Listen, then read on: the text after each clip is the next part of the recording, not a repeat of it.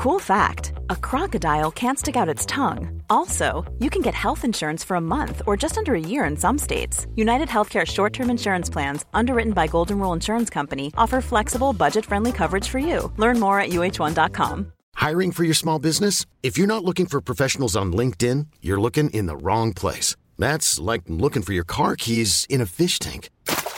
LinkedIn helps you hire professionals you can't find anywhere else, even those who aren't actively searching for a new job but might be open to the perfect role. In a given month, over 70% of LinkedIn users don't even visit other leading job sites. So start looking in the right place. With LinkedIn, you can hire professionals like a professional. Post your free job on linkedin.com slash achieve today. When you're ready to pop the question, the last thing you want to do is second guess the ring. At Bluenile.com, you can design a one-of-a-kind ring with the ease and convenience of shopping online. Choose your diamond and setting. When you find the one, you'll get it delivered right to your door. Go to Bluenile.com and use promo code LISTEN to get $50 off your purchase of $500 or more. That's code LISTEN at Bluenile.com for $50 off your purchase. Bluenile.com code LISTEN.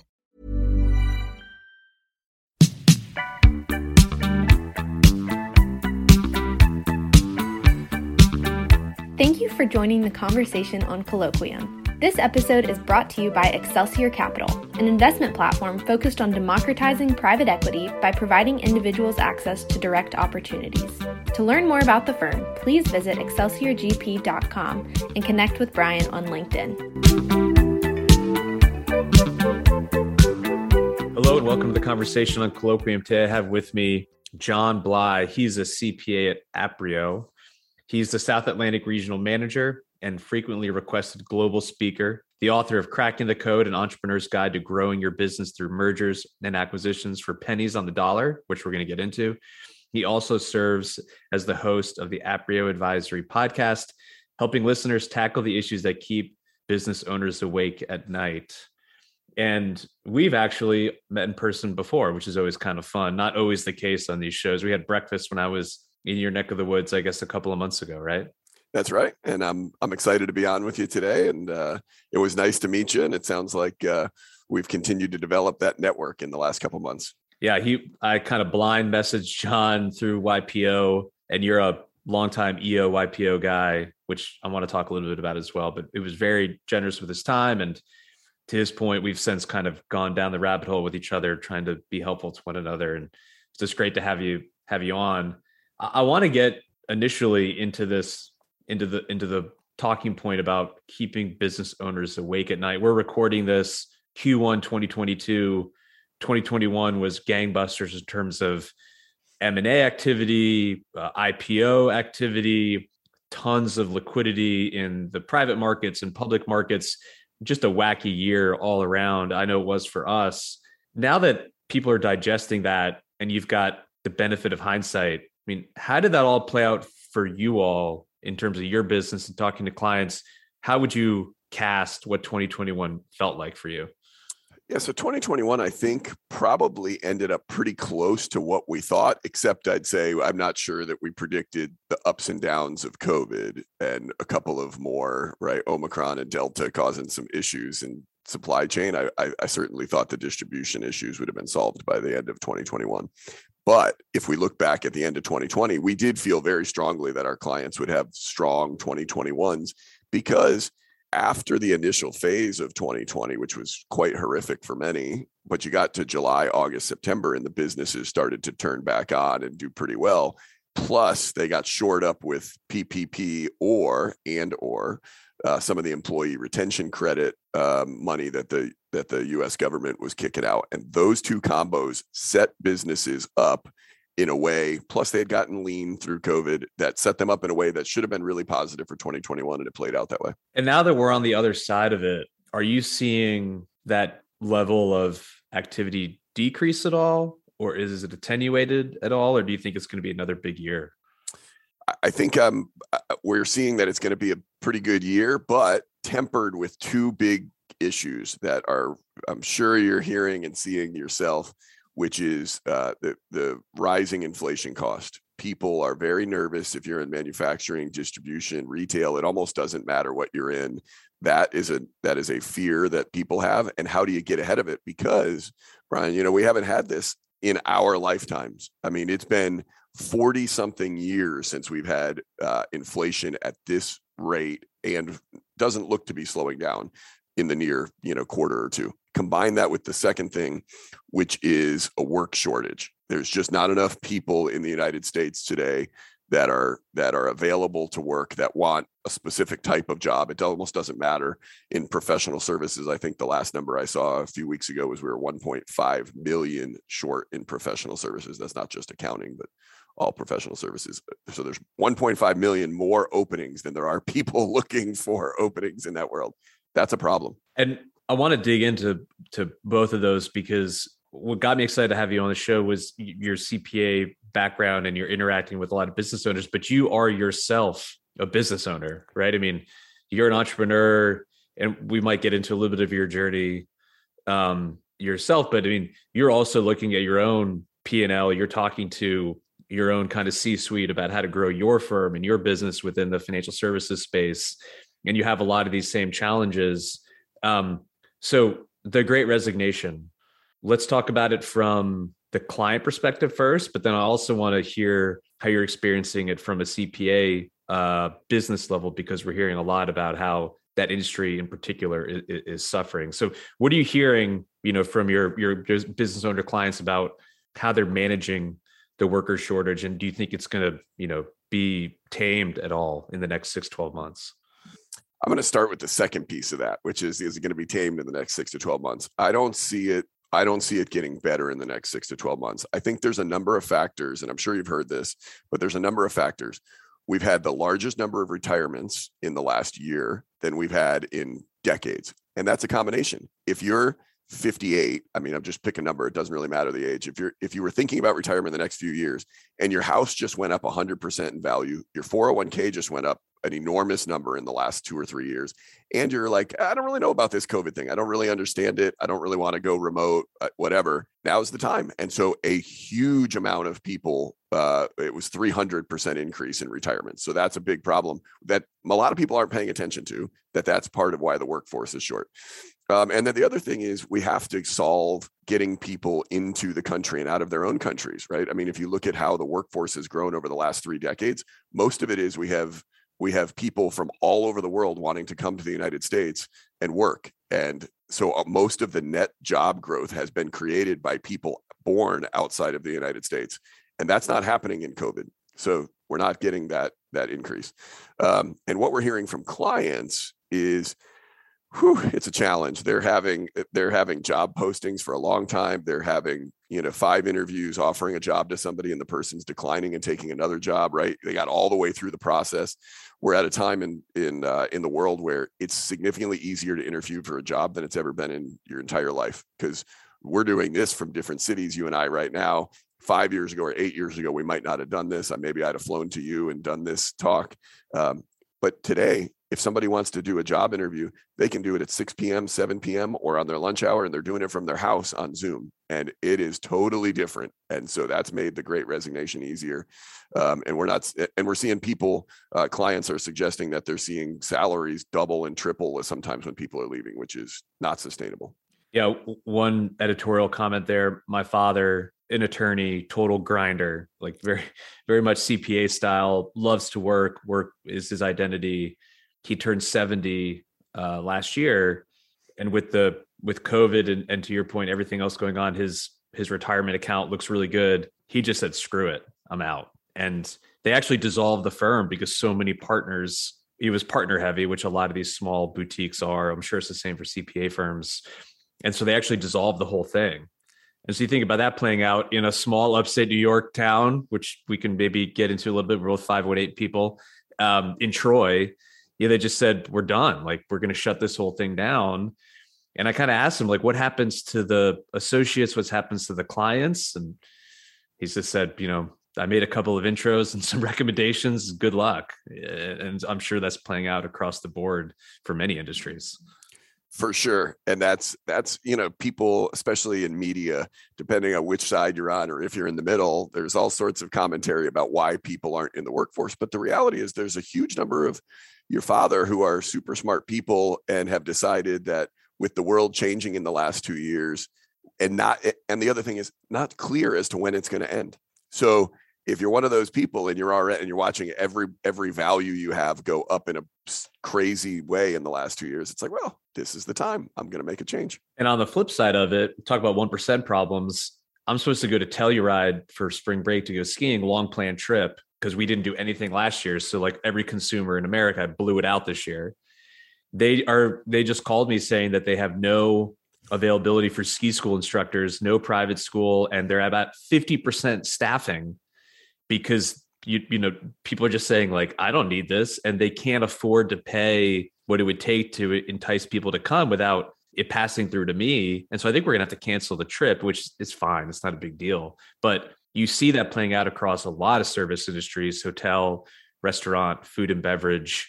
Um, and I agree with you. I don't think this is going to change anytime soon and we have to be really careful with wage increases because given the inflationary environment things can get really ahead of hand really quickly. So are you hearing the same thing from your service oriented clients as well?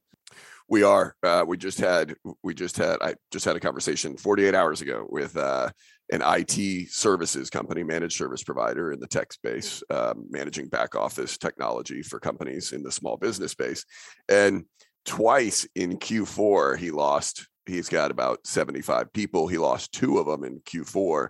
Both of them received, these are junior people, let's call it sub 30 years old, um, whose salary, one of them doubled. They got an offer from a couple billion dollar company and they doubled the salary. And another one got a 60% increase to go. And that's for small to mid-sized companies, that's not sustainable, right? If you're a $3 billion company paying somebody an extra 30,000 or 50,000 is a big number, but it's not nearly what it is if you're a $8 million company or a $10 million company. And so, um, you know, and the, that's a problem.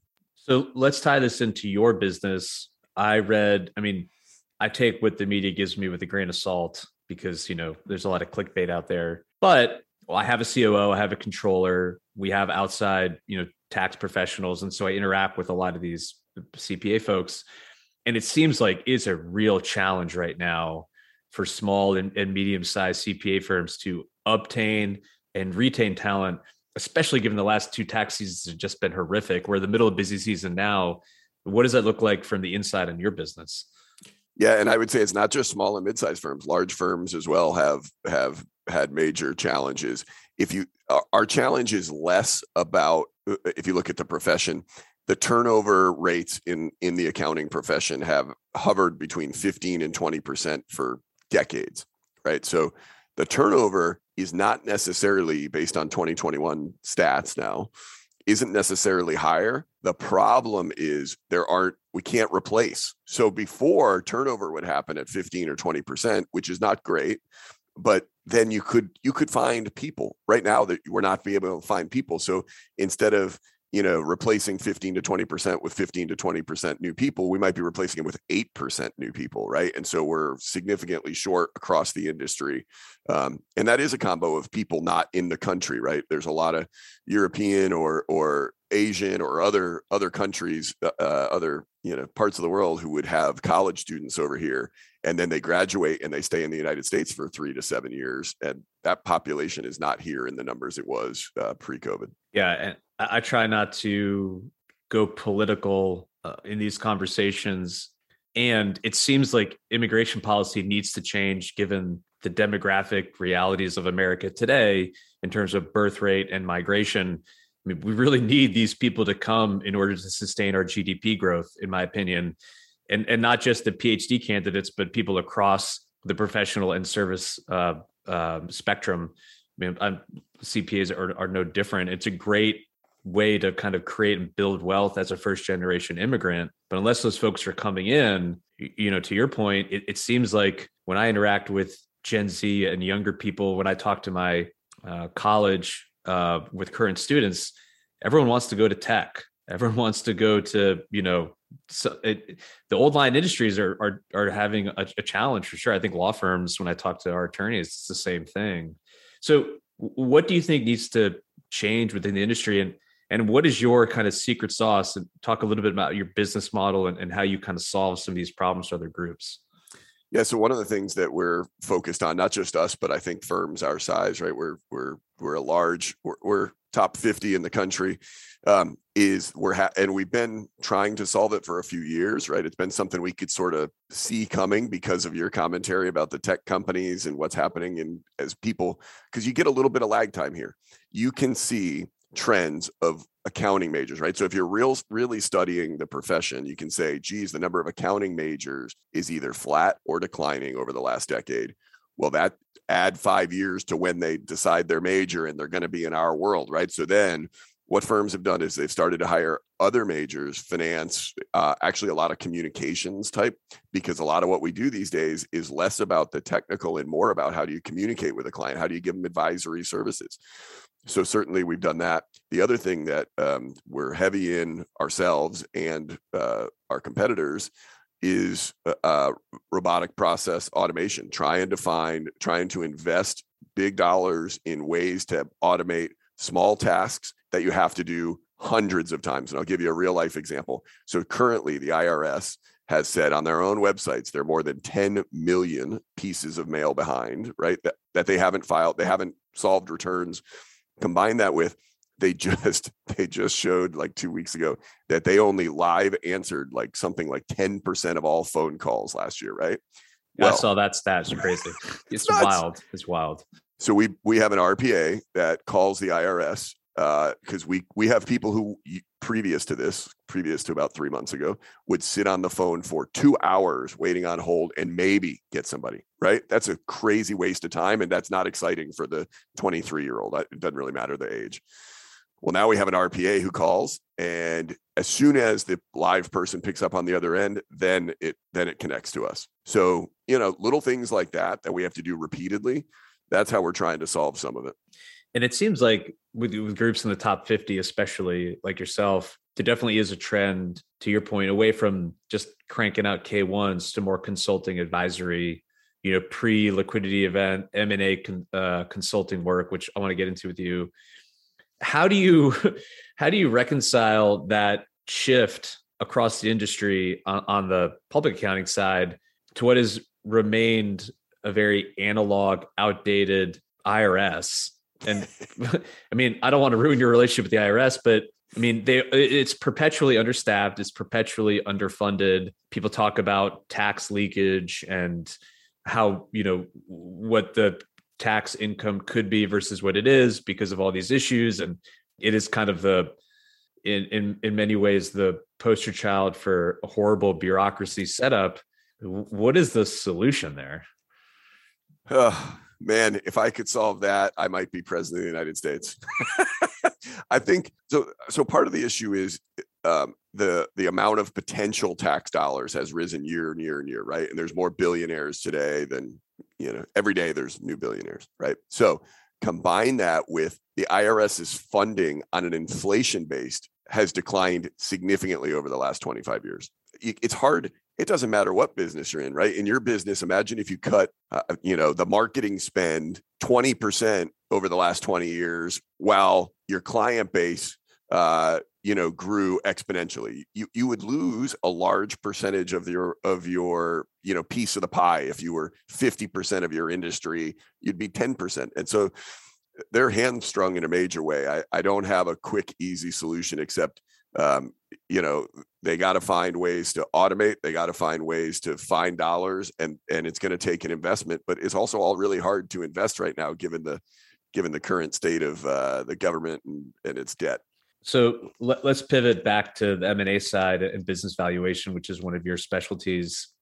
For forever, people have been talking about this demographic shift, right? The baby boomers like my dad leaving the workforce, which is going to cause this huge generational shift in wealth, but also on the business side, right? And private equity has been pitching this forever that there'll be great opportunities to take down some of these businesses that no longer have kind of multi generational leadership Are you seeing that play out in, in real time now?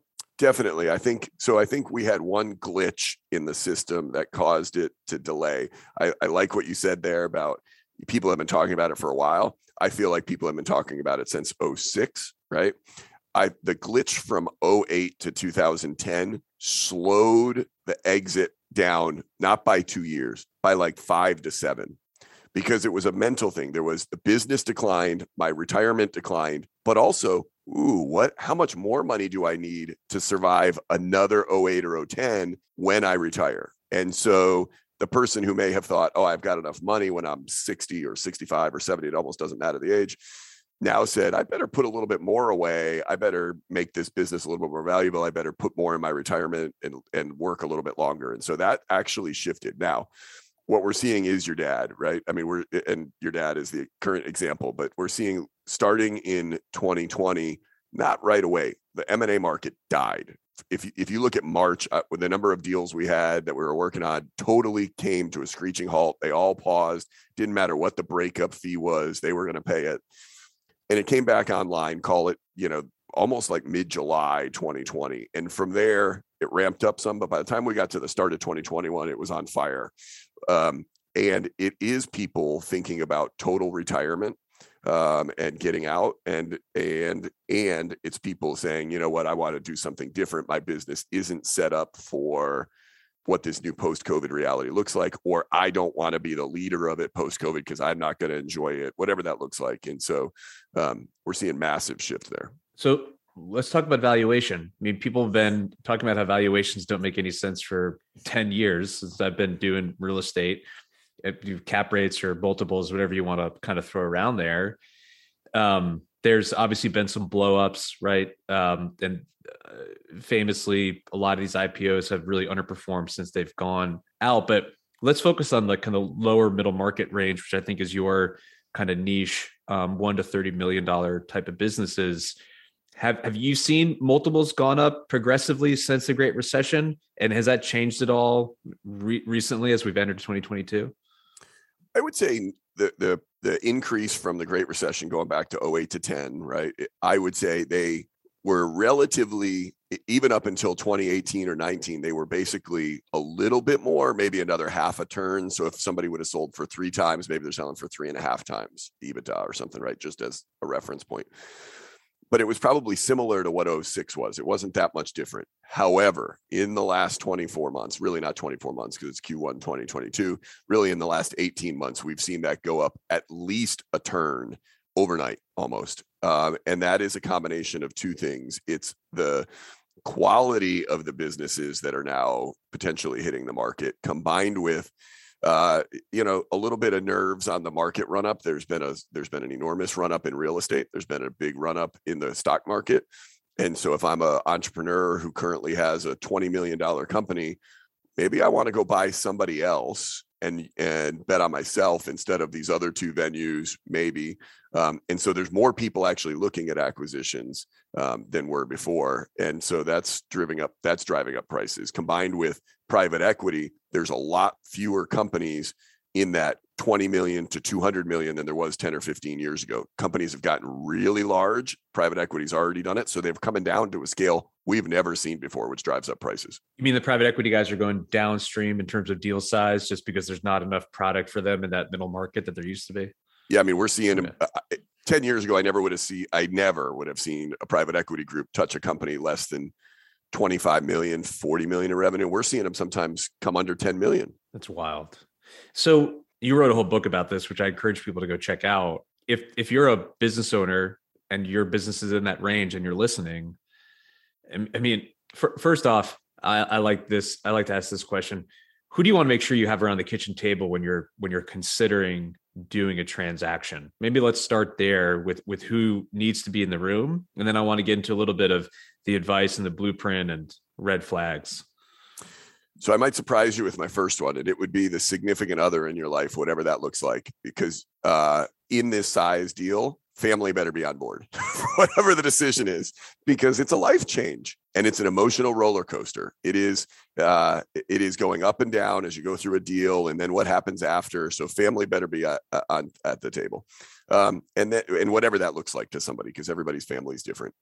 Then the second would be certainly somebody, uh, an investment banker or a business broker, depending on the size of a deal. Um, your internal leadership team if you're transparent some businesses aren't that's okay too. If you're if you're transparent your internal leadership team the the c suite or the key managers the vps whatever.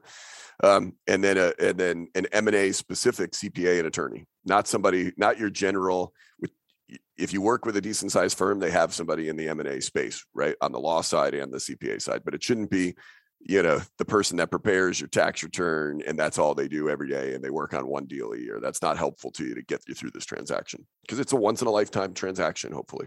Right i mean this is kind of this is the big lick for a lot of people right? Um so entering into it how do you recommend people kind of frame up the process or the conversation and in my experience groups like yours are really invaluable pre-transaction right i mean it's it's kind of like the corporate attorney when they talk to the litigator and the litigator says, "Yeah, you should have hired the corporate attorney five years ago. You would have saved a lot of trouble." But here we are today. I mean, what does that look like from your experience, and what are best practices there?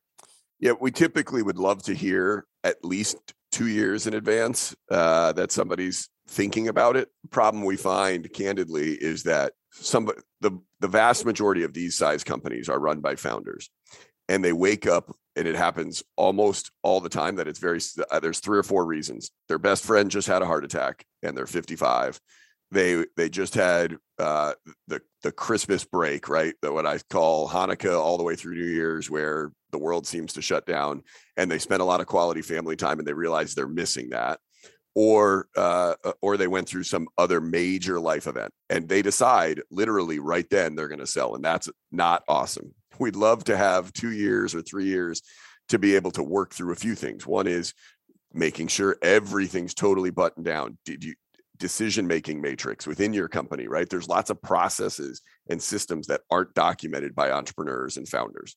Can we can we work through a process to to suggest you document those over the next two years? Hey, look, you know, you've always talked about the fact that you are driving this business. How about you hire a key salesperson and let's get them up to speed so that the transition happens easier, which will help your valuation. Hey, look, uh, I think you need you have too big a client. This one client's 35% of your revenue. You got to diversify that if you want maximum exit value. Let's focus on that. There's different things and it's different by business, but with three days notice, it's challenging to suggest items. Yeah, I often talk to second and third generation family members post liquidity event, and they will often say, I wish we had, you know, private equity dangles a big number and it's really exciting.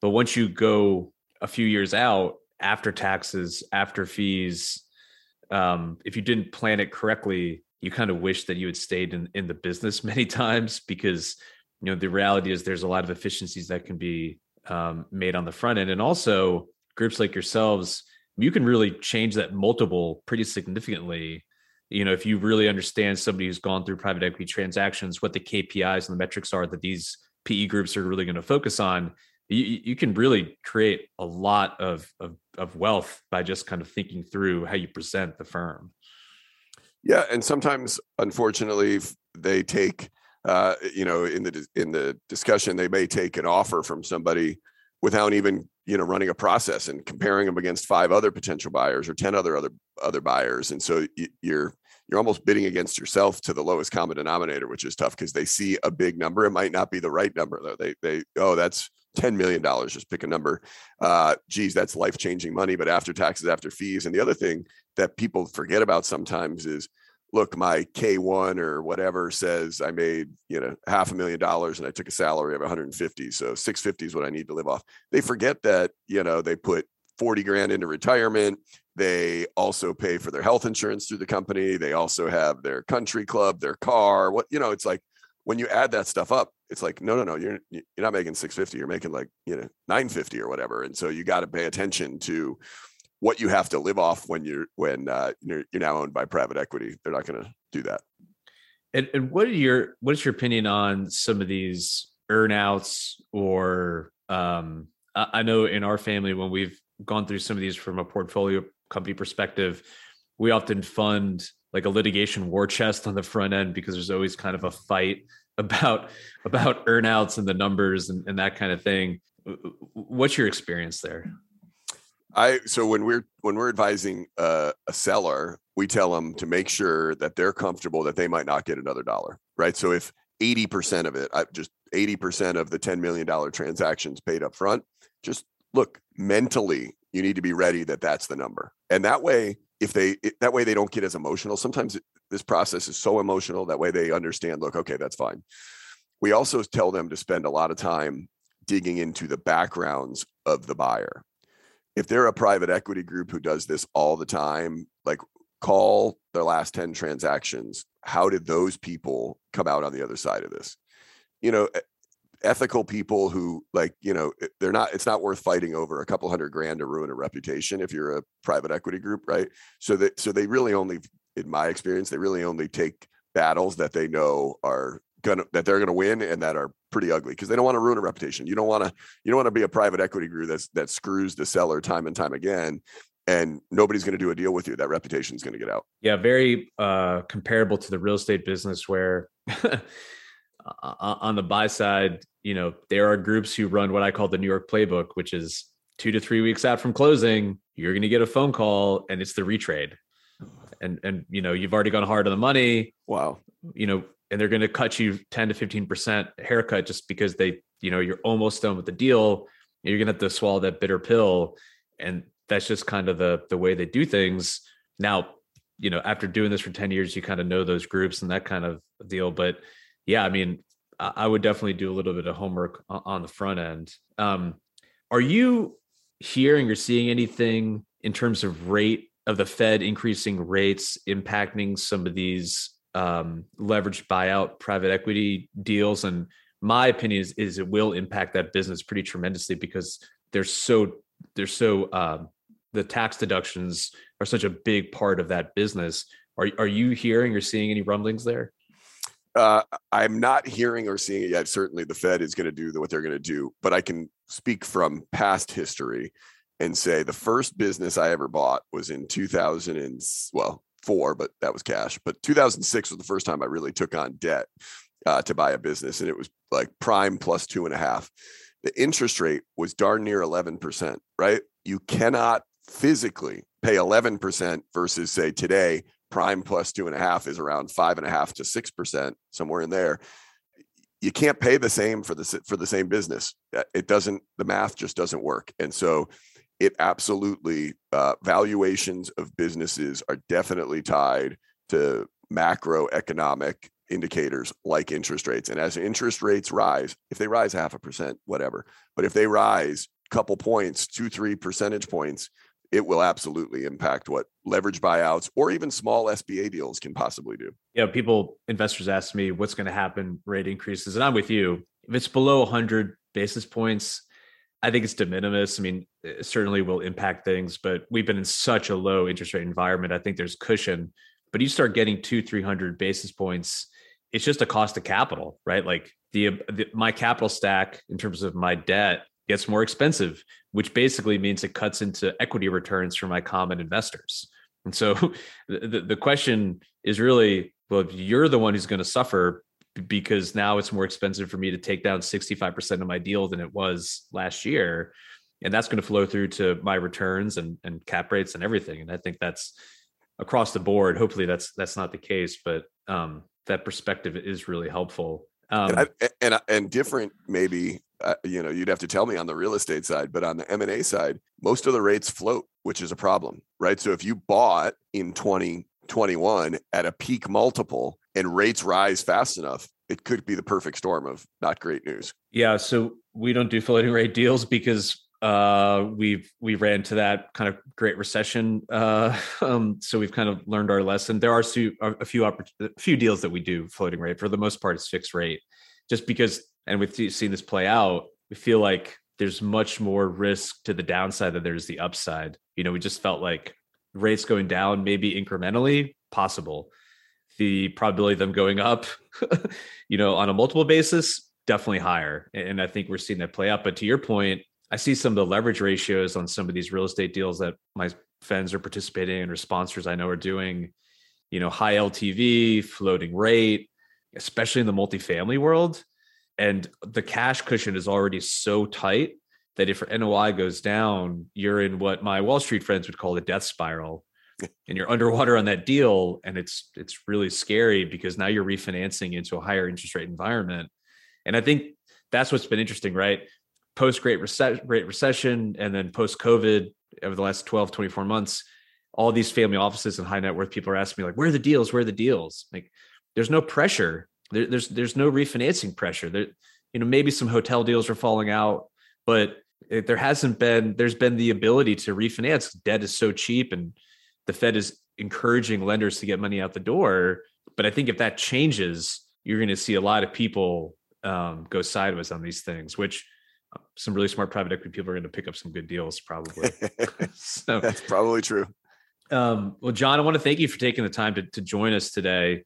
Could you touch on a little bit uh, more about kind of the podcast and, the firm and, and what your focus is? If people out there listening and want to engage with you and learn more about the work product and the services that you provide?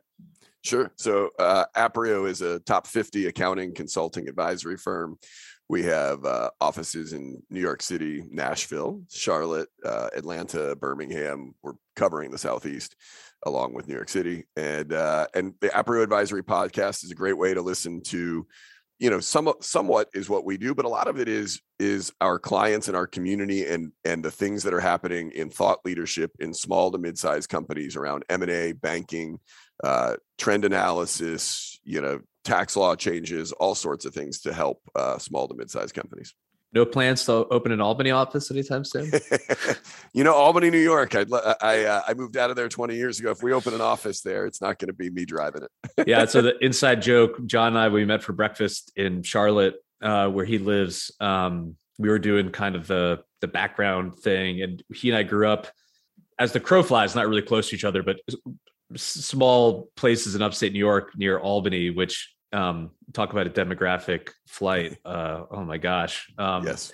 I mean, just brutal. But my folks are still up there grinding it out. It's like negative two right now up there. So I'm very thankful that that's funny because you and I both had the same comment when you meet somebody who is from that part of the world. Your immediate comment is like, "Congratulations, you got out alive! Like, good yes. for you. you. You made it. Like, you're part of the part of the crew." Yep. Um, but I want to thank you for joining. I definitely encourage people to check out the podcast. It's really good. Um, there's some really interesting things there, and and I tell people all the time, CPAs are always fascinating to talk to because business owners, high net worth individuals, investors, entrepreneurs always trust their CPA more than anyone else in their life, usually including their spouse. So they always have the most actionable inside information about what's happening within the marketplace, the industry today. Because the first thing people do pre liquidity, post liquidity, when things are going great or bad in their business, they call the CPA to ask for advice. So I definitely encourage people to reach out uh, to John and his firm. And, and I want to thank you for the time. Thanks so much. I enjoyed it. Thank you for joining the conversation on Colloquium. If you enjoyed what you heard in this episode, please like, rate, or leave us a review. And stay tuned for our next episode coming soon.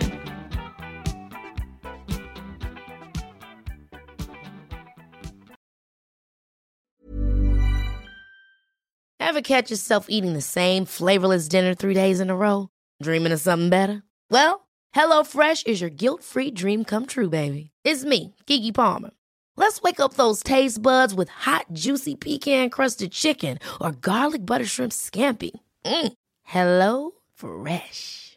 Stop dreaming of all the delicious possibilities and dig in at HelloFresh.com. Let's get this dinner party started. Acast anbefaler. Mit navn er Anders Morgenthaler. Over for mig sidder Roald Bergmann. Vi har lavet en ny podcast, der hedder Dopaminklubben. Og Dopaminklubben er en klub, hvor ADHD er fucking sjovt, og hvor det griner. Det behøver ikke at være super alvorligt. Vi er skide trætte af alle de der podcasts, der forklarer mig nederen der. Vi gør grin med vores ADHD. Mulig ADHD. Ja, vi udreder mig, fordi nogen siger, at jeg har det. Jeg ved det ikke rigtigt, det finder vi ud af. Vi har i hvert fald lavet vedmål. Ind og lyt til Dopaminklubben. Hver uge udkommer vi. Der laver vi sjov og spas med at have den her vidunderlige dopaminmangel.